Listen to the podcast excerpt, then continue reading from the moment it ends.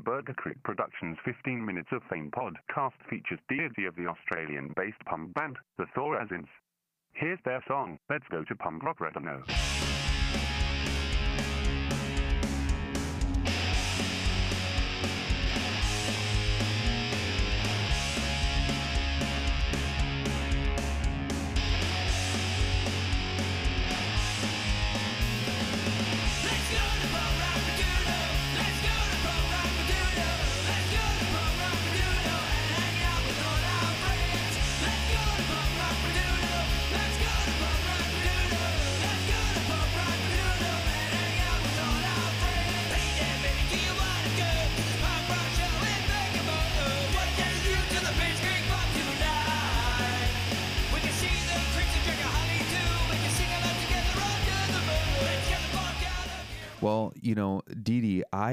I, for some reason, you wanted to do this again with me. So I'm super appreciative of that. And it is very late in the in the evening right now in Australia.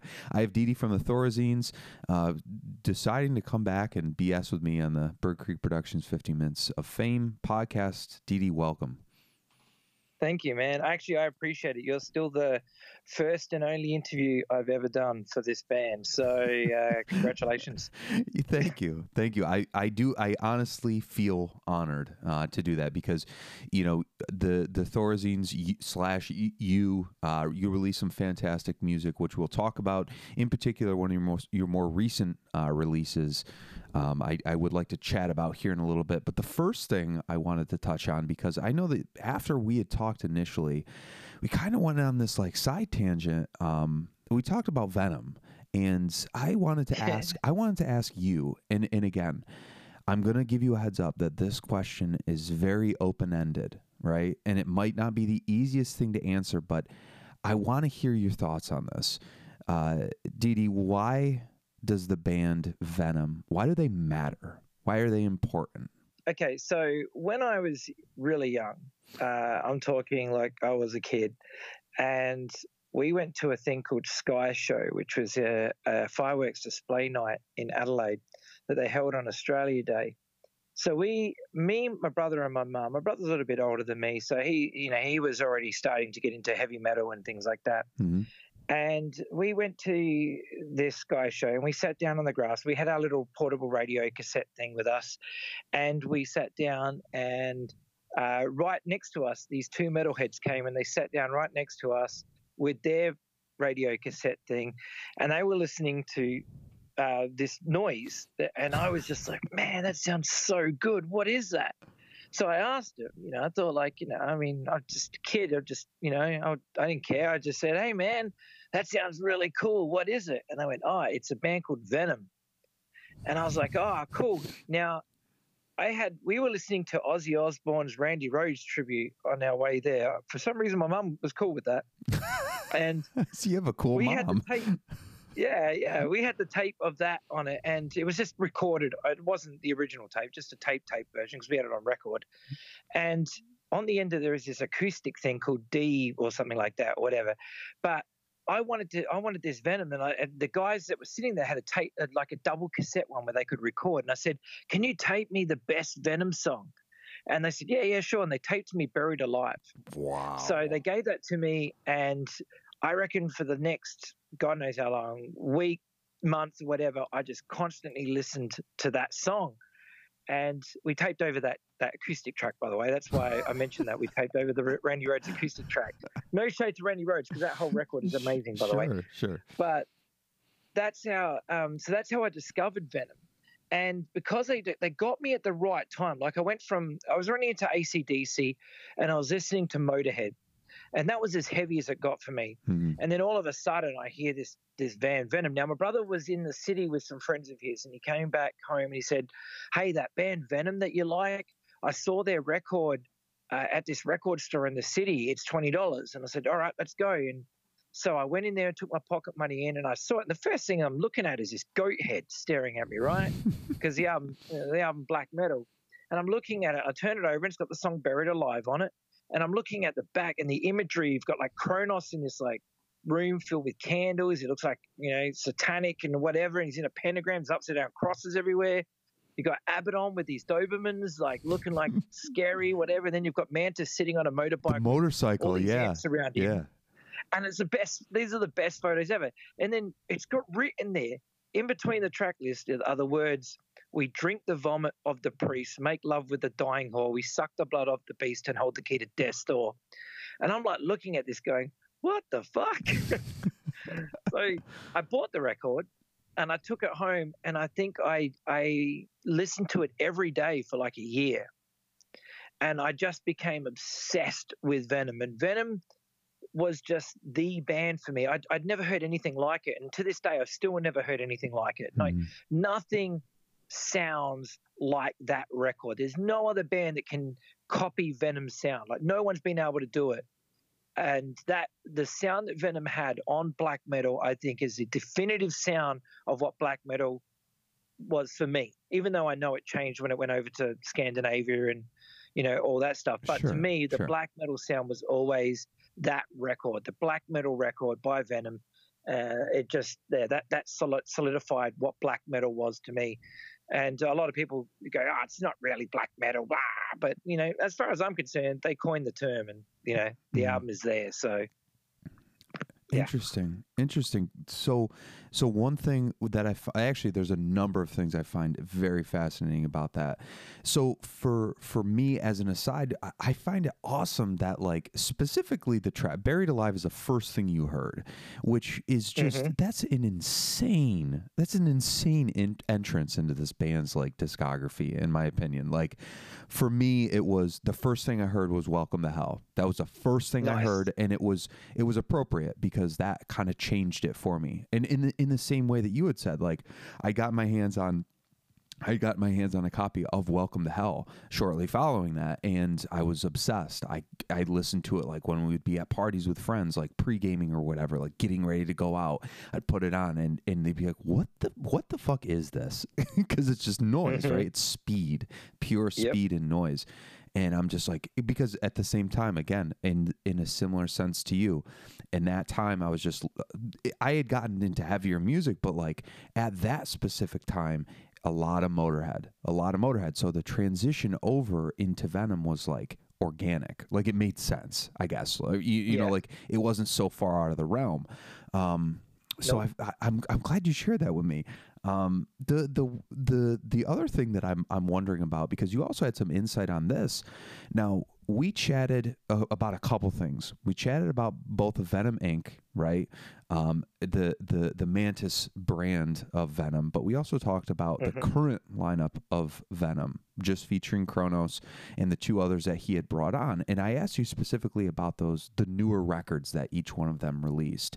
So Mhm. did you and, and if i'm not mistaken you have the entire discography can you tell me a little bit about like the Cronos less albums temples of ice etc i didn't i didn't get a chance to listen to those and i haven't and call me a, a shitty venom fan but like i haven't listened to those i can speak very Oh, you very mean like the ones with Demolition Man on vocals? Is that the Cor- ones you mean, Tony Dolan? correct correct Yeah.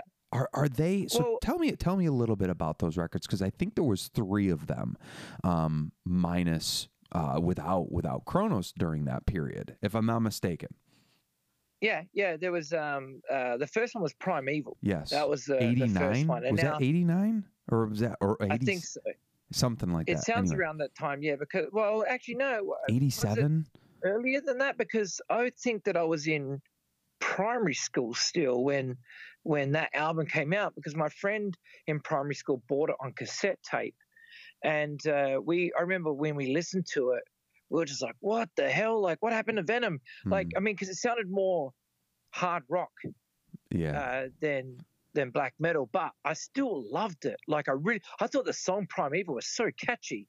You know, like it's a it's a it's a really good rocking song. You know, mhm. and so uh, I really like Prime Evil as an album. In fact, I mean the, the one song on it that's like the completely cheesy one is uh, School Days, which is a follow-on from Teacher's Pet.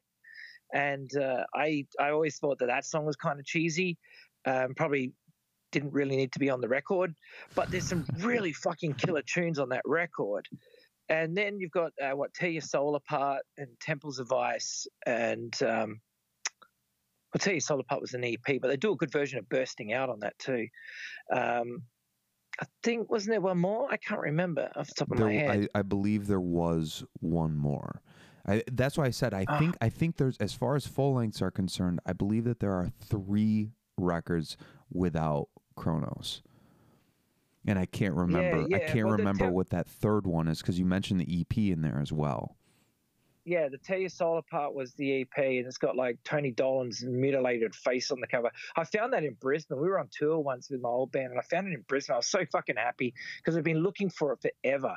And I was like, "Oh my god, finally, Do finally!" d- have I you found it. have you found them like have you found all of your like Venom records in the wild or did you have to like order some of them? No, I've never ordered any of them. The only ones I know, actually, that's a lie. The only ones that I did order were the um, the reissues Right. of uh, Scandinavian Assault and French Assault, and what was the other one that I didn't have? Japanese Assault. Okay, yeah, those three I had to. I pre-ordered those because I didn't know how limited they would be when Mhm. they came out for sale. Someone did a reissue of all the Assault series, Yes. and they're the three that I didn't have, so I bought those. But every other Venom record, yes, I've bought in the wild. I've uh, never or, never pre- ordered any. It's just by searching, you know, just because I love them so much that if I see a Venom record, I just grab it. Like I just do. Like they're just that band for me, and I've been doing it ever since I first heard that that black metal thing, and you know, like here we are. This many years on, and I mean that was what 1986, I think, when I discovered them. Whenever I think it was 86 or January 86 or January 87. It was one of those. Uh, it was definitely that though, because I don't I don't think I went to Sky Show anymore after that. Mm. But um, yeah, I remember that day onwards, and I remember when I saw Venom, my mum got all excited that I saw Venom, which I thought because she knew how, that I've been into him for a long time, so she was kind of excited when I told you know when I put a post up saying, "Oh, I finally saw Venom." She was like, she rang me the next day and she goes, "Wow, so you saw Venom, huh?" now so so you saw you saw Venom. You and, and you have also seen Venom Inc. as well? No, it was just Venom Inc. was- But you know, my mum, as far as I'm concerned, Venom's Venom. Like Venom Inc. or Venom is, you know, I know Cronos wasn't singing for him, but Tony Dolan is was still a singer of the band, Mhm. and he does an amazing job, absolutely incredible job. So I've only seen Venom Inc. I've never seen Venom with Cronos, uh, unfortunately. But you know, I mean. Yeah, I've seen what I have, and I'm very happy with it because I Mhm. got to watch Mantas play all those songs. And I remember when I interviewed uh, Cronos and uh, LaRage, who was a guitarist of Venom at the time.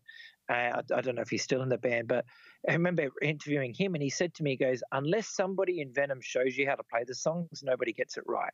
No shit. So Whoa. yeah, he said that there's so many little intricate things that they do to create those nuances within the noise that there's just like little things like hitting an extra string where you don't need to be hitting it, but they hit it to get that. Just all these little things, just to get that extra weird sound that Venom have, especially on those early records where mm-hmm. their guitar tone is unmatched. Like, how the hell do you get the guitar tone on something like "Don't Burn the Witch"? Like, you listen to that guitar tone, it's perfect. And when I asked Mantas, I said, "How did you get that guitar tone?" He just said, "I don't remember. We just use shit shit equipment." Well, and and that's that's the other thing that I find fascinating is that he basically says like you know we intentionally were doing shit to create like dissonance and like noise, right? Because Mm. i and and who knows if that's out of like and that it because that's something I think Venom gets a lot of shit for. Ah, they don't know how to play their instruments. Ah, they didn't play. They weren't technically proficient. Well, eh, to be honest with you, it's like I I call fucking bullshit on that. It's like sure, I it's like too. sure th- they're not some like wizard they're not fucking wizards you know behind like uh, i'm gonna play this like 15 minute fucking I- intricate thing where i never play the same note twice bullshit it's like no they were writing furious fucking songs and in the process they accidentally not only created a, a, a, a, subgenre of fucking music but they also like to, to hear you say that to hear you say like Cronos was like yeah like no one plays it right.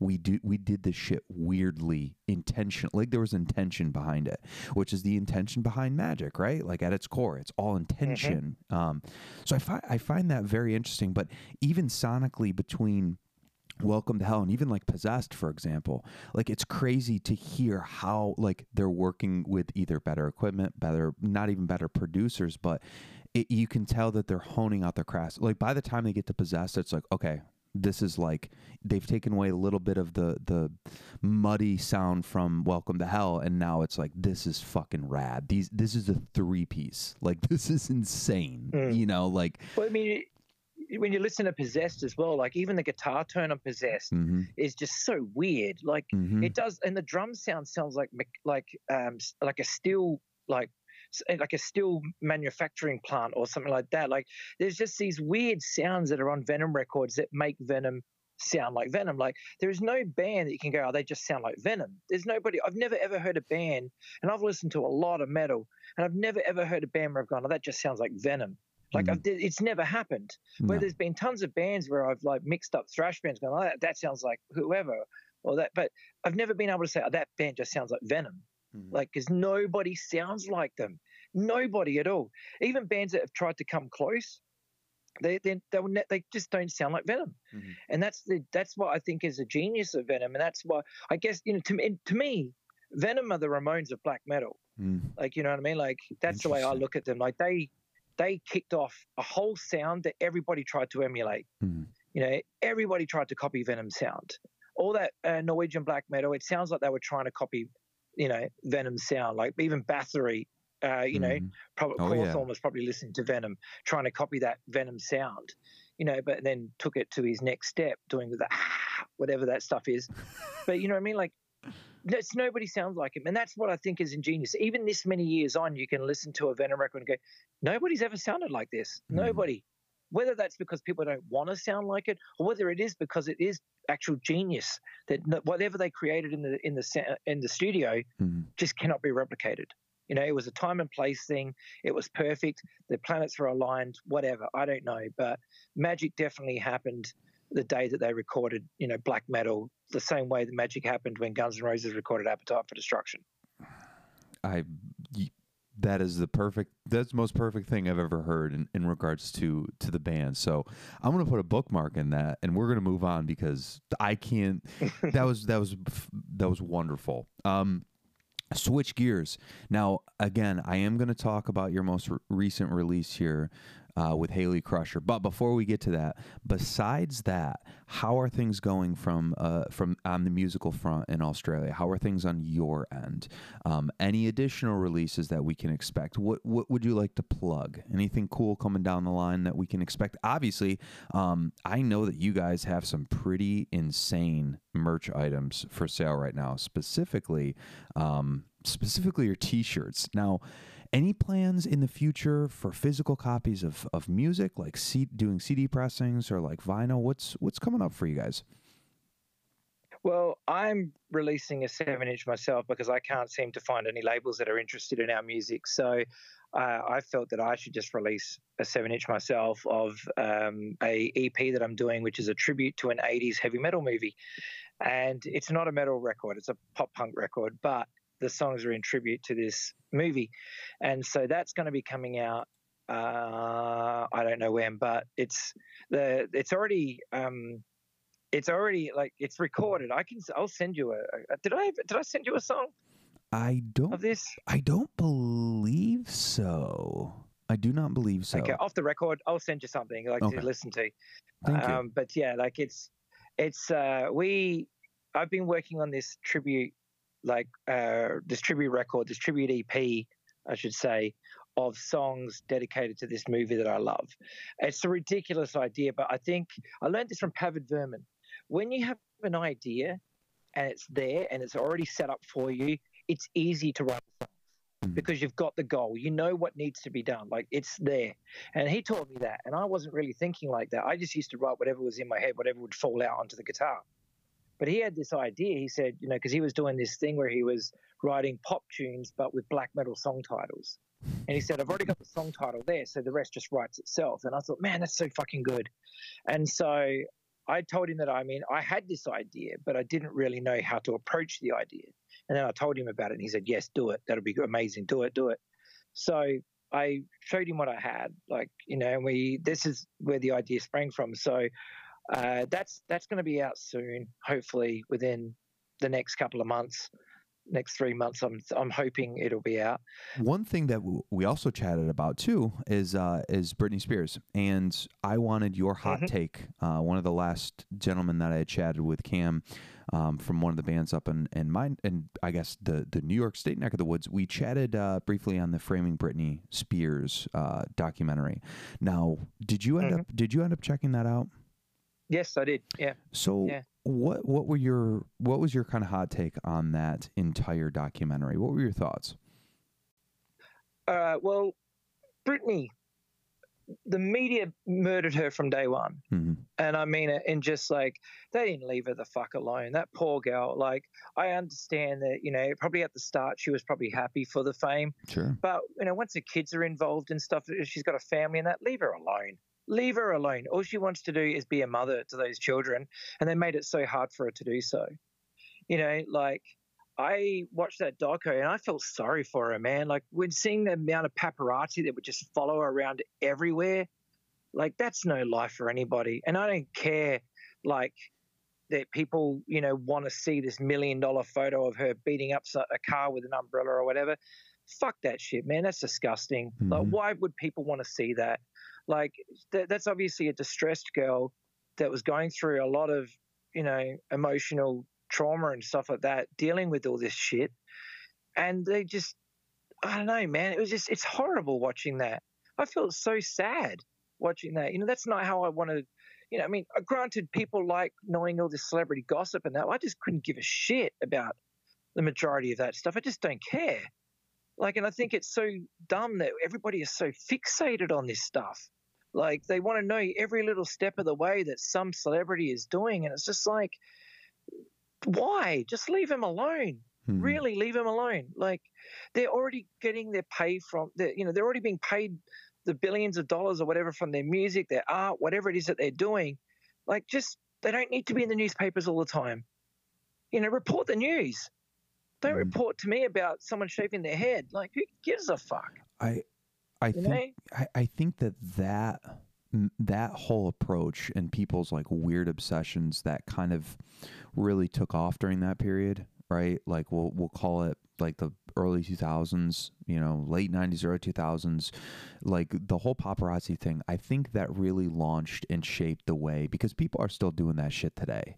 It's just different now because we all have phones and we have social media and and we have fucking whatever TikTok and all that bullshit, right? It's very easy for people to keep tabs on on fucking like celebrities. Not to mention, there's entire fucking seasons of television shows, reality shows that revolve around fucking celebs.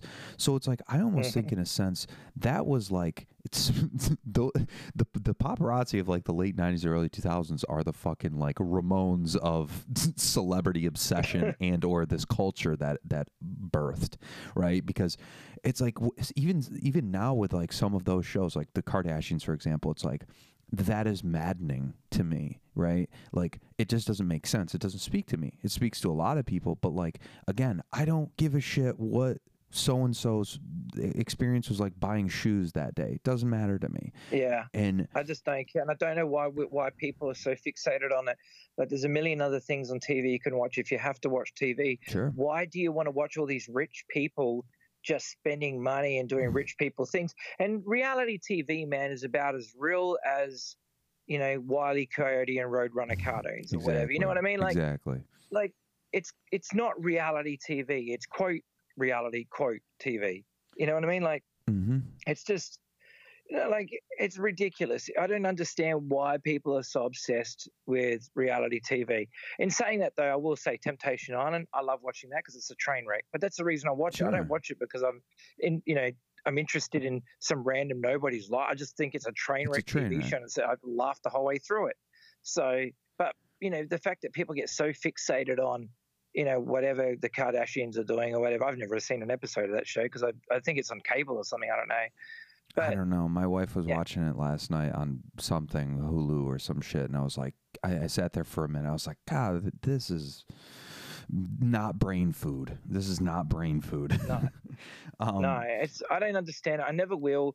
But you know, like if it gets people through the day, if that's what's going to help them live a better life, whatever, man, more power to you.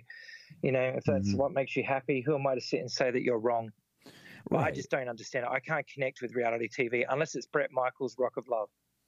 So I will say the Surreal Life uh, was also another one that was pretty pretty uh, fun because you know the idea of like putting all these random celebrities like a sports celebrity, fucking you know Jane Jane Wiedlin from the fucking Go Go's, like you know like Jose Canseco, like just a, a porn star, like putting all these celebrities in a house, like uh, you you use the term train wreck. It's like that's exact. I didn't, you know, I didn't watch it because like it was well written. I watched it because it was like silly. It was fun. Now with the the one the one thing too, uh, jumping back to that the Britney Spears documentary, I know for me like what I think they could have done better was, and I'm sure that I know that they had tried, but actually chatting with Jamie, actually chatting with Britney, right? The the two Mm. forces that were essentially, you know, the the polar opposites of this entire documentary that it revolved around. Um, in other ways, you know, how do you think they could have made this that documentary better? Because I think it it it, it uh, truly opened up some people's eyes to how long this has been going on, but more importantly, like the interworkings from the back end. My biggest criticism is we we are only hearing from the outsiders. So we're it's still yeah. generate it's still an outsider's perspective. It's still an extent Yeah. of the paparazzi, right? We're just seeing Yeah. what not actually hearing them talk about it. So is there what would you change about that if you had the opportunity to? Well, I think um, talking to Britney would have been the most important part of the documentary, and uh, you know that that's the person that they, you know, any any documentary of that topic, she would have had to be the one you have to speak to. But obviously, I guess you know legally she probably wasn't able to because of this conservatorship or whatever it is. Uh, but I, I I think that I would love to hear Britney talk about this like I I'm a Britney fan. I always have been. You know, like I like her songs. You know, I've got all her records. I've I've got a fucking Britney Spears skateboard. But like it's Awesome. just I've I've been Team Britney forever. Even though I yeah I've made jokes about her music and whatever and about things that have happened, but I'm always Team Britney. Like I'm I'm totally for the Free Britney movement and whatever. Uh, so that you know the documentary did mean a lot to me. I wanted to, uh, you know, I, I wanted to watch it, and when I watched it, I was just like, man, I hope they speak to her because that's the person they need to speak to the most. I was surprised that they didn't have, um, you know, they, they didn't even get Kevin Federline in there. They didn't talk to her children. Mm-hmm. You know, like I thought that like new interviews with all these people would have been, you know, I mean, there's even no matter what has happened, or these people speaking bad about her and whatever, like her close people and whatever, still get them on camera and get them talking about, you know, for real. You know, but maybe uh, maybe there was interviews that were done that we just, you know, there's I'm sure they filmed tons of footage that we never got to see Oh yeah. and they're obviously going to they're obviously going to show us a documentary from the way that they want us to view it you know and if you're looking uh, for an for a documentary that really does show the horrors of uh, paparazzi and the effect that it has on the celebrities that they target well then you've got a perfect documentary there Mhm. so, but yeah, I mean, having Britney would have just been perfect to, if they could have gotten her. That's the only way that I think that the documentary really could have been, you know, the best it could be would be just to. And I'm surprised they didn't even talk to the mum. Uh, that really surprised me because I, I just got the feeling like, why wouldn't she say something? You know, because there's always these. You know, you- you've got a mum, I've got a mum. We all know what the motherly instinct is that they want to be very protective of their children Right. you know, as I was, I was kind of surprised that the the mother didn't, you know, didn't have anything to say, like as a new interview, like they didn't interview her straight up and say, hey, what do you think about this? Like, I thought that was really bizarre, but obviously, again, legal problems or whatever, or the conservatorship, I have no idea. But I mean, the one thing that I think about it is, um, like, regardless if it gets released or not, it's none of our business. You know, it's Mhm. it's between Britney and and you know her immediate family and the doctors involved or whatever, but uh, the legal people involved and stuff. And I mean, it's none of my business. I don't. I'm not interested in what you know toxicology reports of Britney. All I'm hoping for is that she, if she is dealing with mental health issues, which is you know what they're saying, that she's getting the help that she needs and that you know she is okay. That you know we. I mean. I still never seen Britney live. Damn it! Yeah. I still, I was, I had a ticket to go see her at the residency in Vegas, and it was cancelled. I was so bummed out. so so I should I should clarify the reason the reason I would be interested in, in seeing that or having that released is purely for one reason because I think it would explain the amount the this entire thing from from a very logical perspective uh, versus us what we've seen on the outside. We've seen on the outside that there's a an artist, a, a poor mother, a, a young woman who was completely trashed by the media. We see her then her entire life gets spun out into this fucking nonsensical wonderland of just like, oh, you can't, you're not really in control. And if it hinges upon that one thing, it's less of like, for me, it's less of like, well, I want to know what it is and what she was doing. No, no, no, it has nothing to do with that. To me, it provides some sort of closure. It provides an explanation. Her dad stepped in because of this versus, because in my opinion right now, it's like, I don't know. At the end of the day, Britney was a cash cow for fucking how many people, how many labels. Yeah. Her dad is not Yeah. uh, no exception to that. So that's that's why I'd be interested. Less of like from that perspective, it would it would kind of it would solve the in in my opinion, I think it would provide some sort of element of like solving the puzzle, solving the riddle. Um, as Mm. to like why this happened because it's fucking sad. I I too have been on Team Britney since I was a fucking kid, so it's like you know that I think is is that that would have been the the one of the the next pieces of the puzzle. But anyway, So I've never seen Britney live or perform, but I heard that the Vegas residency, like, didn't she do a bunch of shows anyway before it was cancelled? And uh, I believe the that tour or that that show that she was putting on, I'm not sure what the name of it was. I can't remember. Maybe it was just called Britney, but I heard that that show was phenomenal. Like it was really good. And you know, when she toured out here, people were saying that it was mimed. You know, that she lip synced hmm, and I think she she responded saying, like, I just want to give everybody the best show that I can. And like, I think she didn't deny that it was lip synced. I think she said, well, you know, I just got to make sure I give the best performance I can. So she didn't really say it's not lip synced, but she didn't also say it was. So right. I can't remember, but because people were saying, oh, it's lip synced, it's a waste of money, oh, I want my money back, and all this. And I'm just sitting there thinking, like, if you're going to go to see a, a pop star like that, there's possibly a chance that there's going to be backing tapes. So, Sure. It's like you know. Madonna. It's the same thing. It's like you you have to you have to understand that there's something to be said for the production and the music that they do, but also a lot of that comes with like the inability to reproduce that in a live setting, but also even more importantly, you know, Britney isn't, you know, 19 anymore. Not to say that like older artists can't perform, but like we've learned a little bit about like what her true voice is versus what her voice became. And y- Mm. we both also know that forcing yourself, because we're musicians, we've been around musicians forever, blah, blah, blah.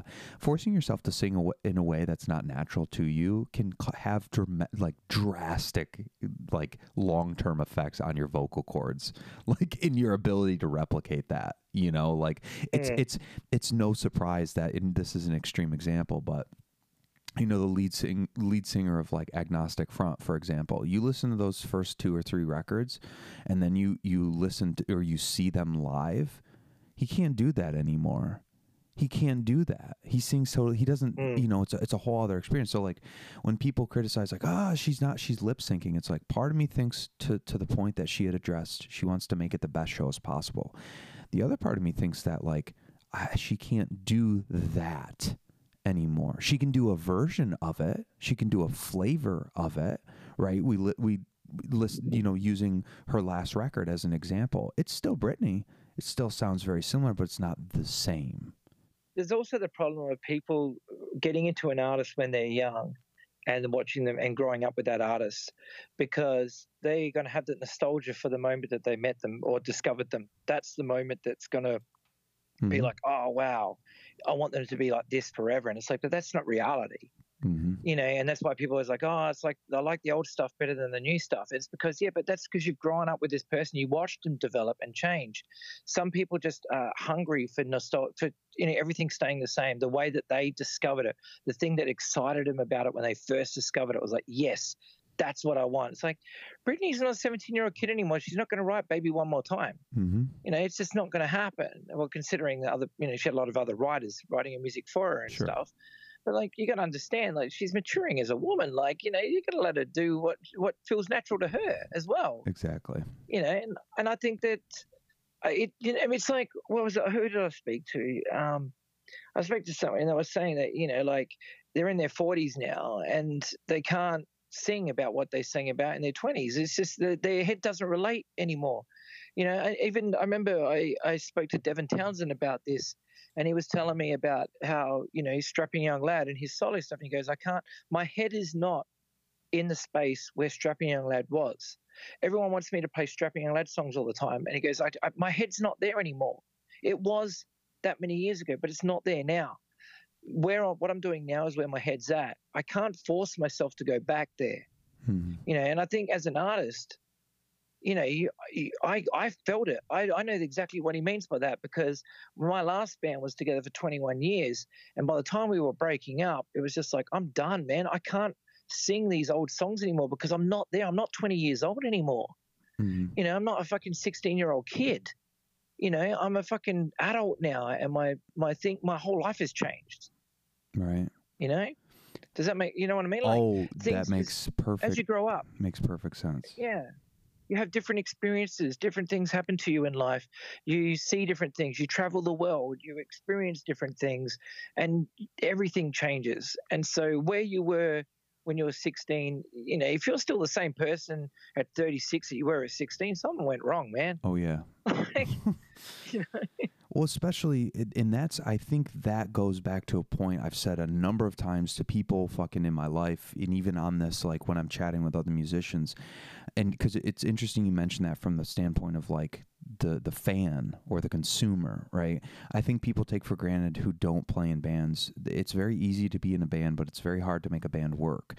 And as far as material is concerned, when it comes to writing, um, if you are never and, and and not to say that like you can't progress forward as a musician and with life experiences and stuff but there is there's that natural i think there's a natural progression within the art that takes place whether you want it to or not um, and you can also shape that in a way in which you know you want to have there be a specific outcome. But what i'm saying is like when these people specifically you know if we're talking about britney spears or whomever if the constant thing is you're hanging on those those first two records or those first three records it's like there is still a myriad of other things that she's gone through and even though she has as you pointed out she has other people writing for her her sound has moved itself along through the you know the the winding fucking road that is pop culture and pop music more importantly to show Yeah. that to show that she can do everything she can do all those Yeah. elements of what's pop music at that time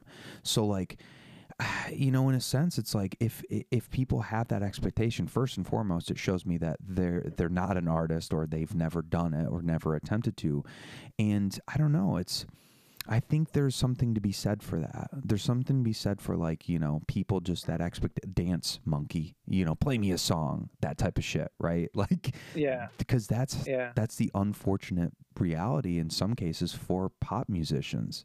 So if you if you had to choose your favorite Ramones cover song, but here's the caveat. You could only choose from Acid Eaters. What would your choice be?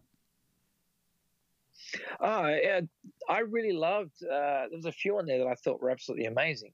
Uh, I really loved "Journey to the Center of the Mind." Uh, the C, you know, CJ singing the Amboy Dukes cover. I really loved that because I loved the song originally, regardless if Ted Nugent's in it or not. But like the song is a great song. You know, "Journey to the Center of Mind" or whatever it is. That's a that's a great tune. It's a really good tune, and people should you know should listen to the Amboy Dukes version of it because it's great. Mhm. I really liked. Uh, Have you ever seen the rain? I love that Oh yeah. you know, like I don't think that that was great, but I think yeah, that that's. Have you ever seen the rain or um, or Journey to the Center of Mind is the, is my favorite songs on that record. So I'd probably I'd probably go with Journey because it's a CJ song. You know, it's a first track on the record. It's great. I love the bass lines in it. I think it's a great cover. It's a fantastic because I love the song anyway. So, like, I love it a lot because it's. It, I think it stands out because it's different to what you know what you would expect from the Ramones anyway. have you found that you know being kind of locked down and or other musicians in other parts of the world are also kind of experiencing the same thing has that helped with some projects like this or help the mindset of, oh, I can feature X person doing this or invite them? Like, has that helped with that entire process? Well, I guess mm, I guess, I guess it has. I mean, the whole Hayley Crusher thing, it came to be because of that fakes comp that Drunk Dial Records put out. You know, he said that he wanted to put out this idea, and I love the Josie and the Pussycats movie. I think that is one of the greatest movies of pop culture, and the way it just makes fun of everything. It makes fun of consumerism. It makes fun of major labels. It makes fun of like fashion. It's just it's an amazing movie. I love it from start to finish, and I love the soundtrack. I think the soundtrack is seriously bitching. Mhm. And you know, when when he said he wanted to do this with fake bands, I immediately jumped up and said, "Can we do Josie and the Pussycats?" And he goes, "Which song?" And I said, "Spin Around." And he said, "Yeah, sure." So then I, after I said it, I thought, "Fuck, who's going to sing it? I can't sing like that." Right. And then I just thought about it. I said, well, obviously it would have to be. I'd have. I'll have to ask Hayley because Hayley would be perfect for it because her voice matches. You know, the Kay Hanley's voice from you know uh, Letters to Cleo, who actually sang the song, the original version. So I just asked her and said, "Hey, would you be keen on doing this? You know, for this Drunk Dial Records comp?" She jumped up and said, "Yes." She said straight away. She was like, "I loved that movie." And I used to pretend that I was in Josie and the Pussycats, and I was like, "Oh my fucking god, this is perfect!" so I, we recorded all the music and we sent it to her, and immediately she was just like, "Oh my god, this sounds great!" So she sent me back a demo. It sounded good, and then she redid the like everything was tidied up and whatever, and then we had it mixed and mastered, and that's the version you hear today. But uh, yeah, that I mean, that happened purely. That was not even a thing of of lockdown or COVID or anything like that. It was just the fact that she had the right voice for it. And I've always, I love Hayley and the Crushers. I think they're the band rules. I think Hayley is an absolute sweetheart and uh, really a, probably the hardest working person that I know when it comes to music. Just seeing how hard she works, um, you know, promoting and and we're hitting the ground running with with music stuff. And I, I really admire her work ethic. And so I was, you know, I'm glad that she agreed to do it. But yeah, it was just a no brainer to get her because her voice just matches. But it was nothing to do with COVID for that. Was, COVID was not the reason for that at all. It was just pure, you know, she was the right person for the job. Uh, does it help? Does COVID help, has helped uh, people to get together and do these things? Probably, I'd say so. Mhm. I mean, we, you know, a lot of people got a lot of time on their hands. I mean, we've got some songs that got uh, the guy, the guitar player from the Bronx playing on them. We haven't released those yet, but we've got two tracks. The guitarist from the Bronx is playing on two songs. That's awesome. So And, and yeah, I mean, and that was just purely he's got nothing better to do. So we asked him, and he said yes. Spin around,